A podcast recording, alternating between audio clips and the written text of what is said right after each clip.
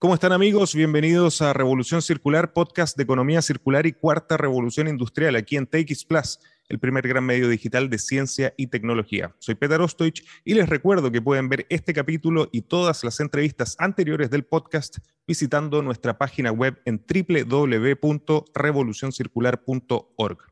Hoy nos acompaña Rita Echeverría, Account Executive del Climate School de AXA Climate. Rita es nacida en Argentina y vive hace 15 años en Francia. Es comprometida desde niña con el cuidado del medio ambiente, en particular la biodiversidad. Integró la Climate School de AXA Climate en septiembre del año pasado para acompañar a las empresas en su transición sostenible a gran escala. En su tiempo libre, Rita es voluntaria de la ONG francesa ZC, que trabaja para acabar el cautiverio de delfines y ballenas y para preservar la biodiversidad marina en Francia y a nivel internacional. Rita, muy bienvenida a Revolución Circular. Muchas gracias, Peter, por recibirme. Para nosotros, el tema del cambio climático naturalmente es fundamental, y el rol que juega la economía circular como parte importante de la solución junto a la descarbonización.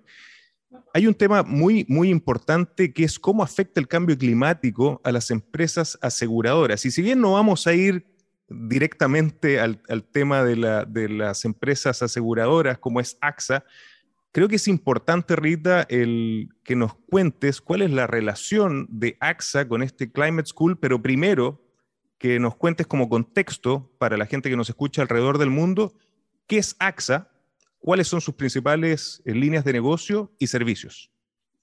Bueno, AXA es una compañía aseguradora y de gestión de activos con presencia en 50 países en Europa, las Américas, África y Asia. Está al servicio de más de 95 millones de clientes, particulares, empresas, a los que les propone soluciones adaptadas a sus necesidades en términos de gestión de seguros, protección financiera, ahorros e inversiones inmobiliarias. Entonces, para resumir, sus principales líneas de negocio son todos los que son seguros de no vida, o sea, seguro de bienes, de negocios, el seguro de salud y de protección, así como seguros de vida y todo lo que es gestión de activos. Excelente. Y como señalaba en la introducción, claro, permanentemente estamos escuchando cómo va a afectar el cambio climático a las propiedades o a ciertos activos, y esto definitivamente cómo va a repercutir en las empresas aseguradoras. A mí particularmente, Rita, me llamó muchísimo la atención cuando encontré que AXA tenía mayor sensibilidad, una gran sensibilidad a los efectos del cambio climático como compañía de seguros.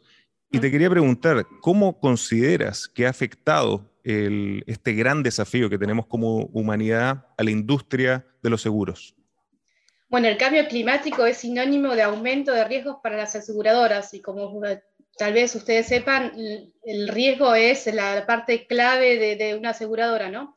Entonces, toda la atención de las aseguradoras como AXA está puesta en el recalentamiento global. Y AXA entendió hace un par de años que un mundo con más de 4 grados de aumento de temperaturas promedio de aquí a fin de siglo, con respecto a las temperaturas preindustriales, se vuelve no asegurable, porque conlleva riesgos tan imprevisibles, o sea, riesgos y situaciones sin precedentes históricos que no se pueden cubrir. Para tener una idea, 80% de la economía mundial depende del clima. Para darte un ejemplo concreto, se sabe que fenómenos regulares como el niño o la niña tienen un impacto global en el precio de los alimentos del orden de 5 a 10% en lo que es productos básicos. Y en el mundo de los seguros esta dependencia es aún mayor. 90% de los bienes asegurados dependen del clima, ya sea por dependencia pura, como es el caso de la agricultura, o por exposición a riesgos de catástrofes climáticas, como inundación, granizo, sequías, etc. Interesantes y perturbadores datos nos das, ¿no? Respecto de los 4 grados Celsius, que se convierte en un mundo no asegurable. Claro, es más, para darte una idea, la multiplicación de fenómenos meteorológicos extremos ya obliga a las aseguradoras a replantear su modelo de negocios, sobre todo en 3 aspectos fundamentales: todo lo que es la suscripción de seguros, las inversiones y la política medioambiental. Y eso puede llevar a tomar decisiones difíciles, como declarar zonas no asegurables por estar particularmente expuestas a fenómenos meteorológicos catastróficos, sean sequías regulares, inundaciones o elevación del nivel del mar. Y para que te des una idea, esto ya se analiza en algunas zonas de Florida, en Estados Unidos. Y creo que leí también que en algunas zonas de California también por los últimos incendios, ¿no? Así, claro. Así de crítico es la situación. Exactamente, y entonces eso supone un cambio económico fundamental en el rol para que las aseguradoras puedan perpetuarse, asegurar su perenidad. Tiene que ir más allá de su rol histórico de estabilizador de la economía y convertirse en una fuerza motriz de la transición sostenible. Y en este punto, hace un rato vos hablabas de descarbonización, pero hay un consenso cada vez mayor que reducir los impactos negativos como las emisiones de carbono sobre el planeta no va a ser suficiente para resolver la crisis ecológica. Y entonces el desafío colectivo que tenemos es de transformar nuestras empresas extractivas en empresas regenerativas, y por ahí viene el rol de AXA Climate. Perfecto, absolutamente ligado también a la visión de la economía circular, porque nosotros desde la circularidad planteamos que la descarbonización a través de energías renovables, claro, puede enfrentar el 60% del problema, el 40% es a través de una economía regenerativa y circular. Rita, en esta visión que tiene AXA, como señalaba antes, me llamó muchísimo la atención que naciera AXA Climate. Por favor, cuéntanos en qué consiste, cómo opera respecto de AXA y cuáles son sus principales servicios y objetivos. Sí, bueno, AXA Climate es una startup del grupo AXA que justamente trata de aportar respuestas y acompañar a las empresas a cambiar de paradigma, o sea, de ser empresas extractivas a comportarse como seres vivos que dependen del resto de los seres vivientes.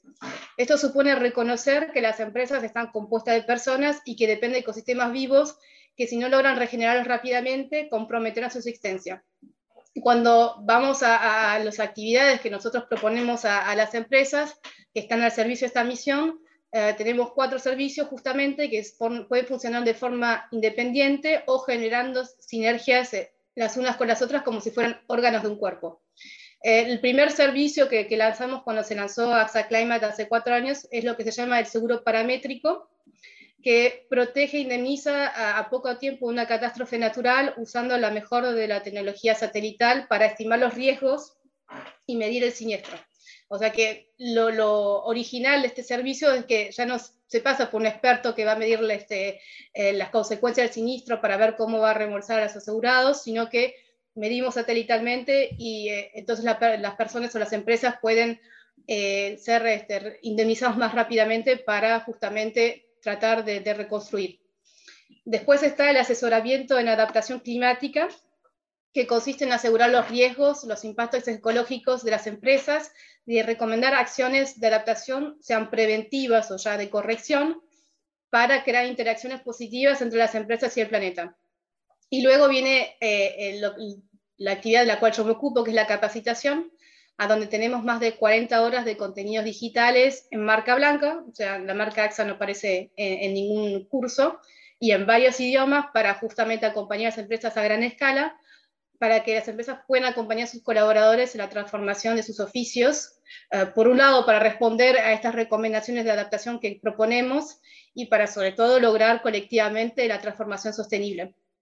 Y la última actividad que está en curso de desarrollo actualmente es el financiamiento de la agricultura regeneratriz, o sea, una agricultura que sea más respetuosa del medio ambiente, que no dependa de los agroquímicos, y que justamente se base en regenerar la naturaleza para justamente producir los alimentos que necesitamos.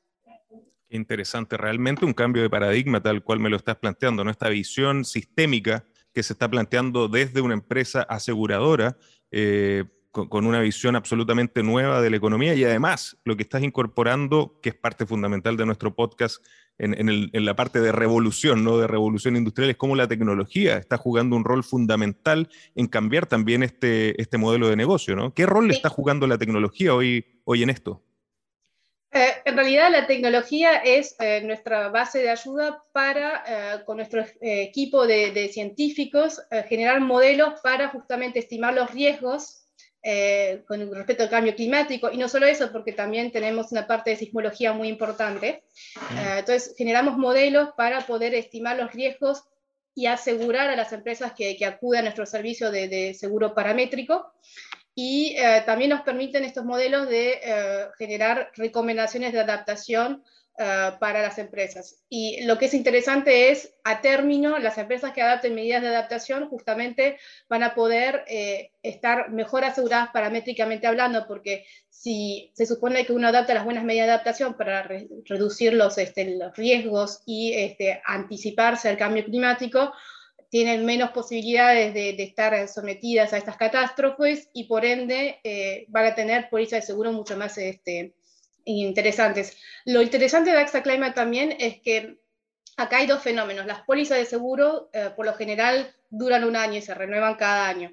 En el caso de AXA Climate, estos modelos van a 20, 50 años porque justamente la idea es que el cambio climático nos afecta con fenómenos extremos puntualmente, pero hay tendencias que estamos calculando y con las bases de datos del GIEC, etcétera, nos permite saber cuál es nuestra proyección, no solamente como miembros de una empresa, pero también como sociedad, y cómo hay que prepararse a largo plazo. Qué interesante. Realmente todo lo que estás hablando es como un cambio absolutamente de paradigma de lo que veíamos antes. Fuera de cámara, Rita, me comentabas también la como independencia que tiene AXA Climate respecto de AXA. ¿Qué nos puedes comentar sobre eso para que la gente lo entienda? Quizás los clientes que hoy nos están escuchando y que trabajan con AXA lo puedan comprender y también acceder a los servicios de AXA Climate.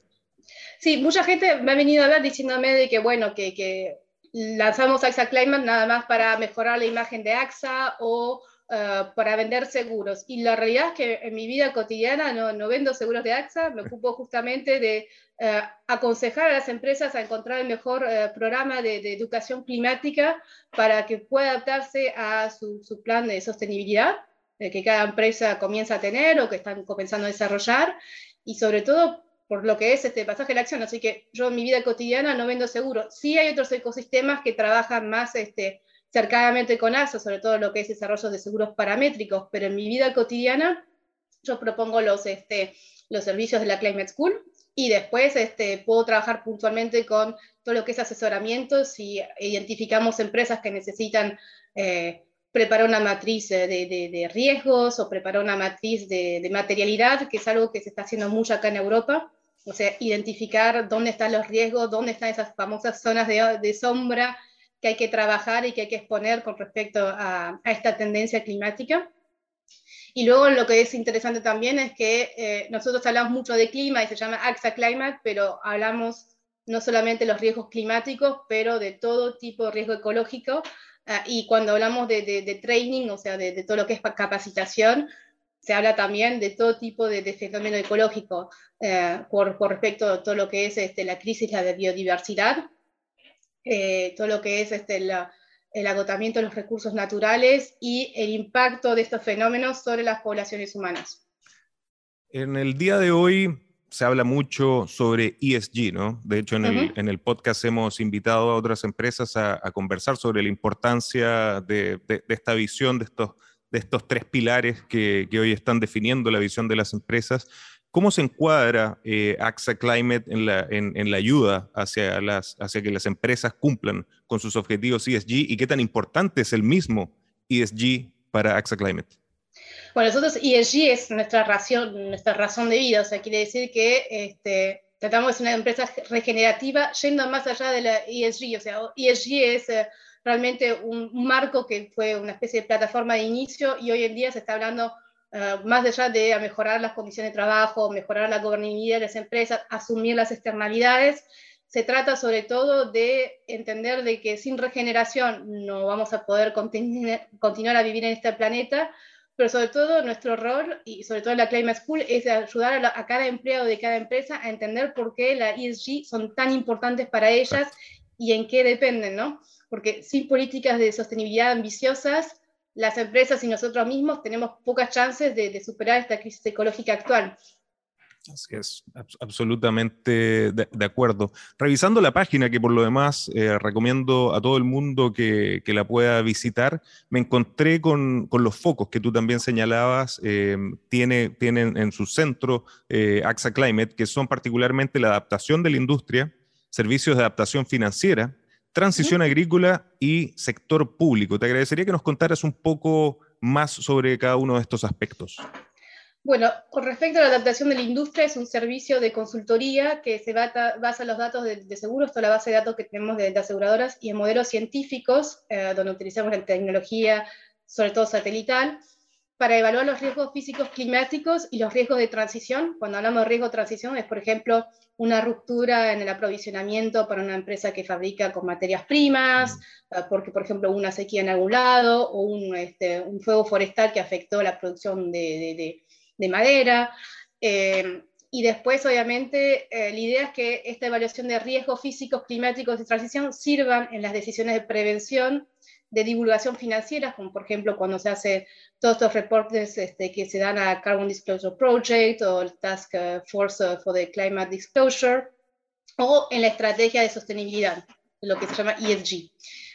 Tenemos también un servicio de alerta de 24 horas que está disponible todos los días de la semana, que se basa en el impacto para poner en marcha nuestra organización, para proteger a los empleados y la continuidad de la actividad frente a los riesgos climáticos. Y es un servicio, por ejemplo, que está muy activo en Estados Unidos, cuando hay un huracán, por ejemplo, o una crisis con una tormenta invernal violenta como la que se vivió hace pocas semanas. Y de hecho es muy gracioso porque nuestros expertos de adaptación siempre vienen muy contentos a revelarnos que sus previsiones fueron justas y que pudieron proteger a tiempo a esas empresas que fueron a consultarles.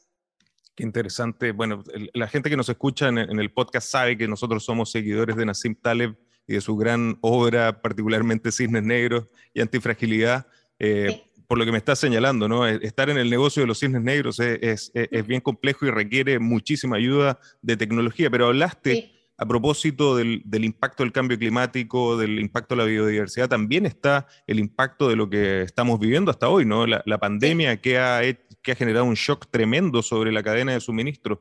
Eso es parte importante de lo que ustedes ayudan también, y cómo está afectando a la continuidad del modelo económico que tenemos hoy por hoy, fenómenos que están ligados definitivamente al cambio climático, ¿no? Por el acercamiento y el aislamiento de la biodiversidad. ¿Cómo está afectando esto y cómo lo están enfrentando?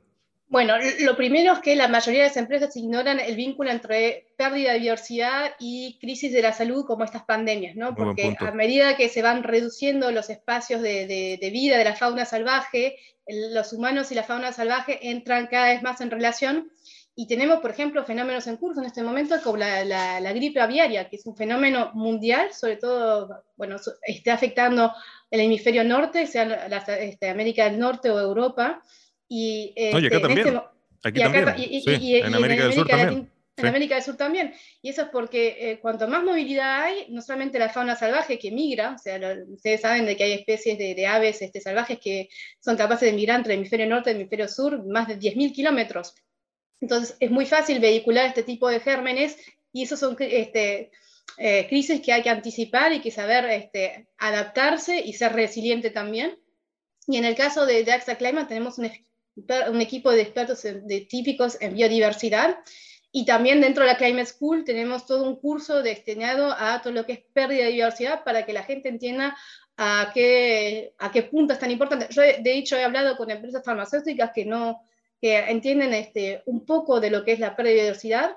Por ejemplo, recientemente he hablado de una empresa que entendía que había una dependencia muy fuerte entre lo que es la pérdida de flora nativa y los productos que ya producen, porque tiene productos para farmacéuticos, o sea, de cuidado de la piel, por ejemplo, pero muchas otras empresas no entienden aún que sin biodiversidad la vida de sus empleados, las actividades de su empresa están comprometidas. Entonces hay un trabajo de concientización por un lado, y un trabajo también de consejo en adaptación a esa pérdida de biodiversidad, que supone, por ejemplo, aconsejar ciertas especies de vegetales o animales para anticipar, por ejemplo, el recalentamiento global, y esto lo estamos haciendo principalmente en algunas regiones francesas que ya no pueden producir materias primas como arvejas o algunas esencias para perfumes. Es un fenómeno que va a ser súper importante y va a estar mucho en los medios el año que viene, sobre todo después de esta COP15. Sí, de hecho, y quizás nos da para otro capítulo el tema que se está planteando, ¿no? De la sexta extinción masiva. Exacto. en esta entrada hacia el antropoceno, que realmente nos hace ver en las palabras exactas que tú defines esto de una manera sistémica. Está todo relacionado, y en ese sentido también señalas con mucha fuerza, lo veo en tu discurso, el tema de la regeneración, la importancia de la regeneración. Y los que escuchan Revolución Circular saben que la economía circular, por definición, es un sistema económico regenerativo que busca mantener el valor de los materiales y productos durante el mayor tiempo posible. Y no puedo dejar de preguntarte, Rita, ¿qué rol juega la economía circular en la estrategia de AXA Climate? Bueno, primero, como vamos a estar siendo más regenerativos, primero nos asociamos con Lumia, y vamos a lanzar una formación en este sentido el año que viene. Esa es una primicia, así que ya lo van a poder descubrir. La idea es aplicar a cada empresa los principios de los seres vivos dentro del funcionamiento de una empresa, y nosotros también somos una empresa regenerativa. Hace un rato te hablaba de lo que es los proyectos que tenemos de financiamiento de la agricultura regenerativa.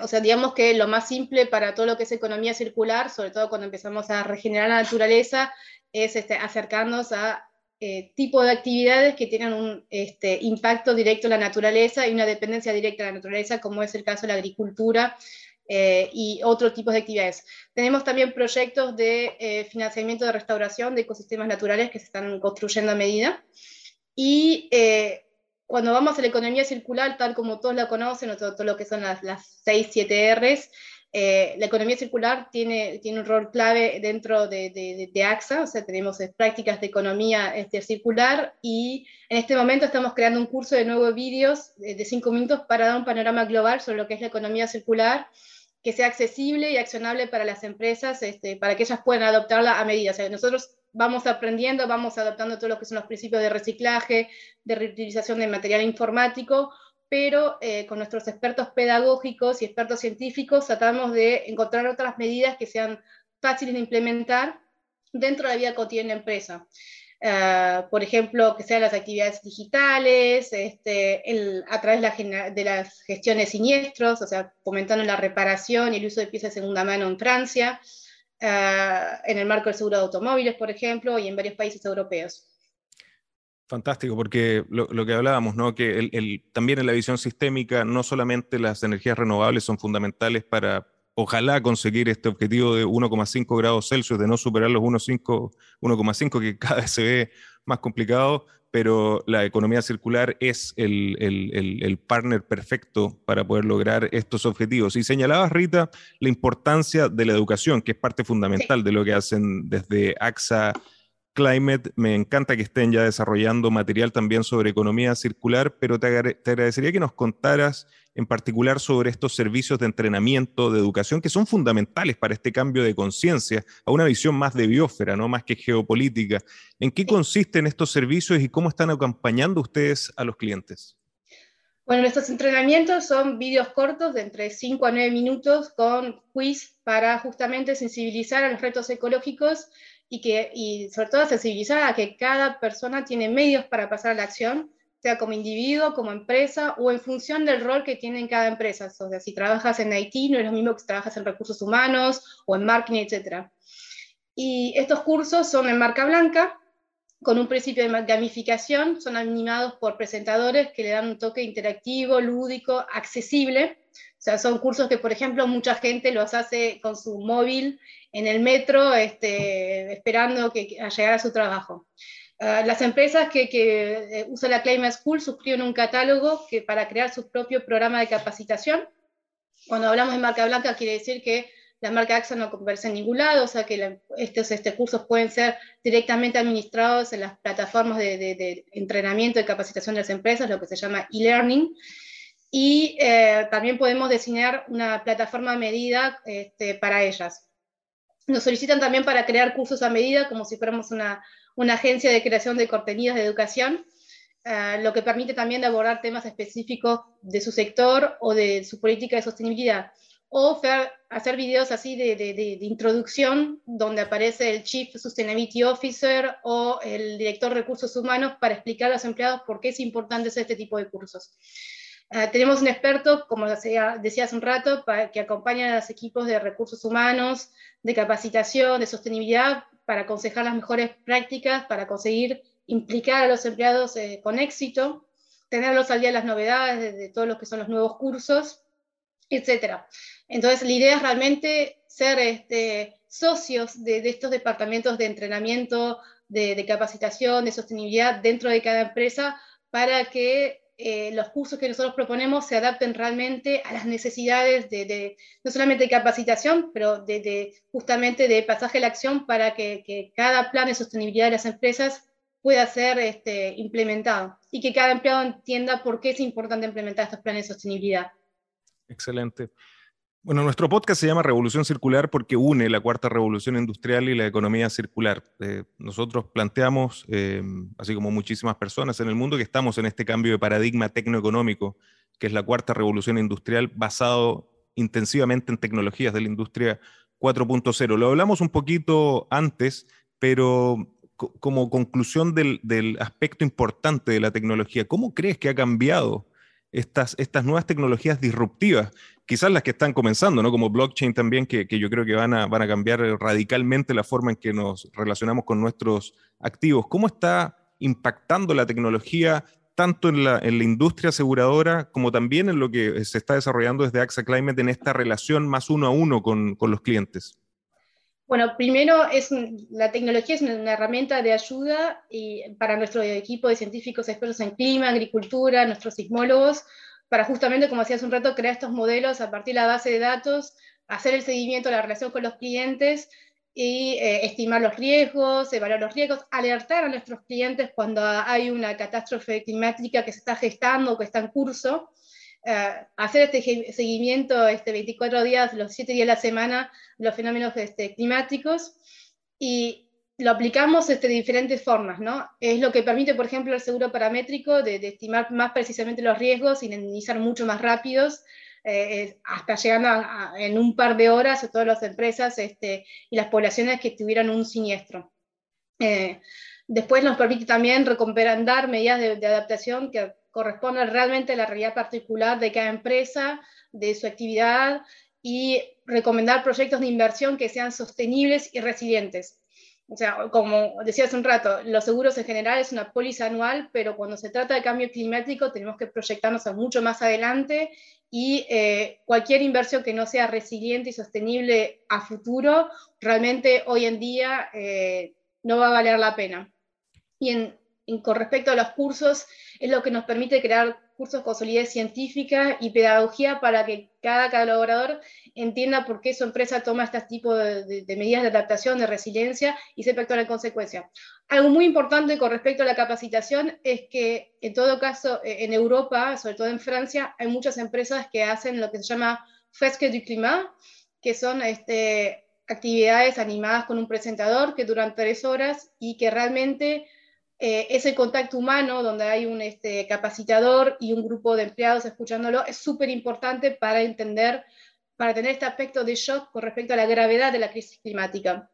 Entonces, una vez pasado el shock de justamente aprender de humano a humano qué es la crisis climática y por qué nos afecta, el catálogo de formación digital permite educar a largo plazo con respecto a estos desafíos y a nuestra capacidad de acción, y sobre todo de acompañar regularmente y estar regularmente actualizado con respecto a la actualidad y todos los fenómenos climáticos nuevos, o de educar progresivamente en función de la disponibilidad de cada empleado para formarse, ¿no? Por eso cuando recomendamos planes de formación tratamos de que sea adaptado al ritmo y a la disponibilidad de cada empleado.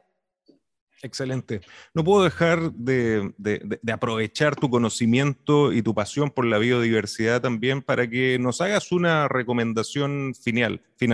¿Qué le podemos decir a las personas respecto a este punto que lo encuentro muy, muy importante de lo que tú señalaste, la relación, esta relación simbiótica que tenemos, la sociedad con la biosfera finalmente, la responsabilidad que tenemos también como la especie que más impacto tiene sobre el planeta? ¿Qué recomendación le puedes dar a las personas que están sensibilizadas en estos temas de sostenibilidad, de economía circular, cambio climático, y que realmente o tienen un emprendimiento, tienen una empresa, quieren educarse, quieren tomar un seguro, ¿qué les puedes recomendar? Bueno, varias cosas. La primera es tratar de ir hacia la naturaleza y tratar de tener un vínculo más cercano con la naturaleza. Hoy en la mañana leí algo súper interesante, es que aún en países desarrollados como Francia, que tratan de tener una política ambiental a nivel país sólida, hoy en 2022 estamos 7 minutos más lejos de la naturaleza que hace 5 años. Mira. Y hay países en Europa como Alemania, como Inglaterra, donde la gente está aún más alejada de la naturaleza. Nosotros estamos a más o menos unos 15, 20 minutos de la naturaleza. Entonces, supone hacer un esfuerzo en la naturaleza, organizarse cuando uno tiene una familia, niños, hacer esa especie de expedición, pero por una cuestión de salud mental y de entender que somos parte de un ecosistema vivo del cual dependemos 100%, la primera recomendación es ir a la naturaleza. Y si uno puede implicarse a título personal en actividades de restauración, de regeneración, aún mejor. Luego, como empleado o como parte de una compañía, como emprendedor, tiene que considerar la crisis ambiental de forma sistémica, como decíamos hace un rato, y cuando se toma una compañía de seguros, tratar de elegir una compañía que comparte esta visión holística de lo que es una crisis ambiental, con una proyección a largo plazo, aunque las pólizas de seguros sigan siendo anuales, ¿no? La idea de esta proyección a largo plazo tiene que comprender tanto la evaluación de riesgos como la concepción de la relación humana con sus clientes, ¿no? Nada peor que una empresa de seguros que te abandona después de un siniestro por una evaluación imprecisa, parcial de riesgos, ¿no? Y porque no considera el humano dentro de esa relación. Y luego, para mí lo más importante es no dejar de educarse con respecto a la crisis ambiental dentro de la forma que les parezca la más adecuada posible, la que les guste más, para tratar de incorporar la sostenibilidad en cada una de las actividades personales o profesionales. Es complicado porque vamos a estar sometidos a nuestras propias contradicciones, lo que podemos hacer fácilmente, lo que nos resulta más difícil, pero es esencial para poder anticipar los impactos, preparar tu familia, preparar tus colegas en todo lo que es adaptación, todo lo que es resiliencia y sobre todo reinventarse para poder devolver a la naturaleza todo lo que la naturaleza nos da. Hermoso mensaje y no puedo estar más de acuerdo en ese sentido, Rita. Para finalizar, te agradecería para las personas que nos están escuchando de todo el mundo y que realmente deben haber quedado fascinados con esta entrevista y con todo lo que nos pudiste compartir, ¿dónde podemos invitarlos a conocer más sobre AXA Climate, a conocer más sobre estos cursos? ¿Alguna página que quieras compartir o sus redes sociales? Entremos a nuestro sitio que es climate.axa, que es un sitio nuevo que fue hecho realmente de forma regenerativa, o sea, tienen menos de 500 palabras y explica la misión de AXA y nuestras actividades. Luego tenemos nuestra página LinkedIn, AXA Climate, nuestro canal YouTube. Y obviamente, y esto lo digo porque por ahora nuestras páginas están en inglés y en francés, si tienen alguna pregunta en español pueden dirigirse directamente a mi LinkedIn Rita Echeverría. Y además yo les puedo confirmar que Rita contesta, así que esta entrevista se generó a propósito de un contacto directo por LinkedIn. Así que Rita, muchísimas gracias por acompañarnos en Revolución Circular. Muchísimas gracias a ti por invitarme. Y a ustedes, amigos, gracias también por acompañarnos y recuerden que los espero la próxima semana con otro gran caso de economía circular y cuarta revolución industrial. Nos vemos.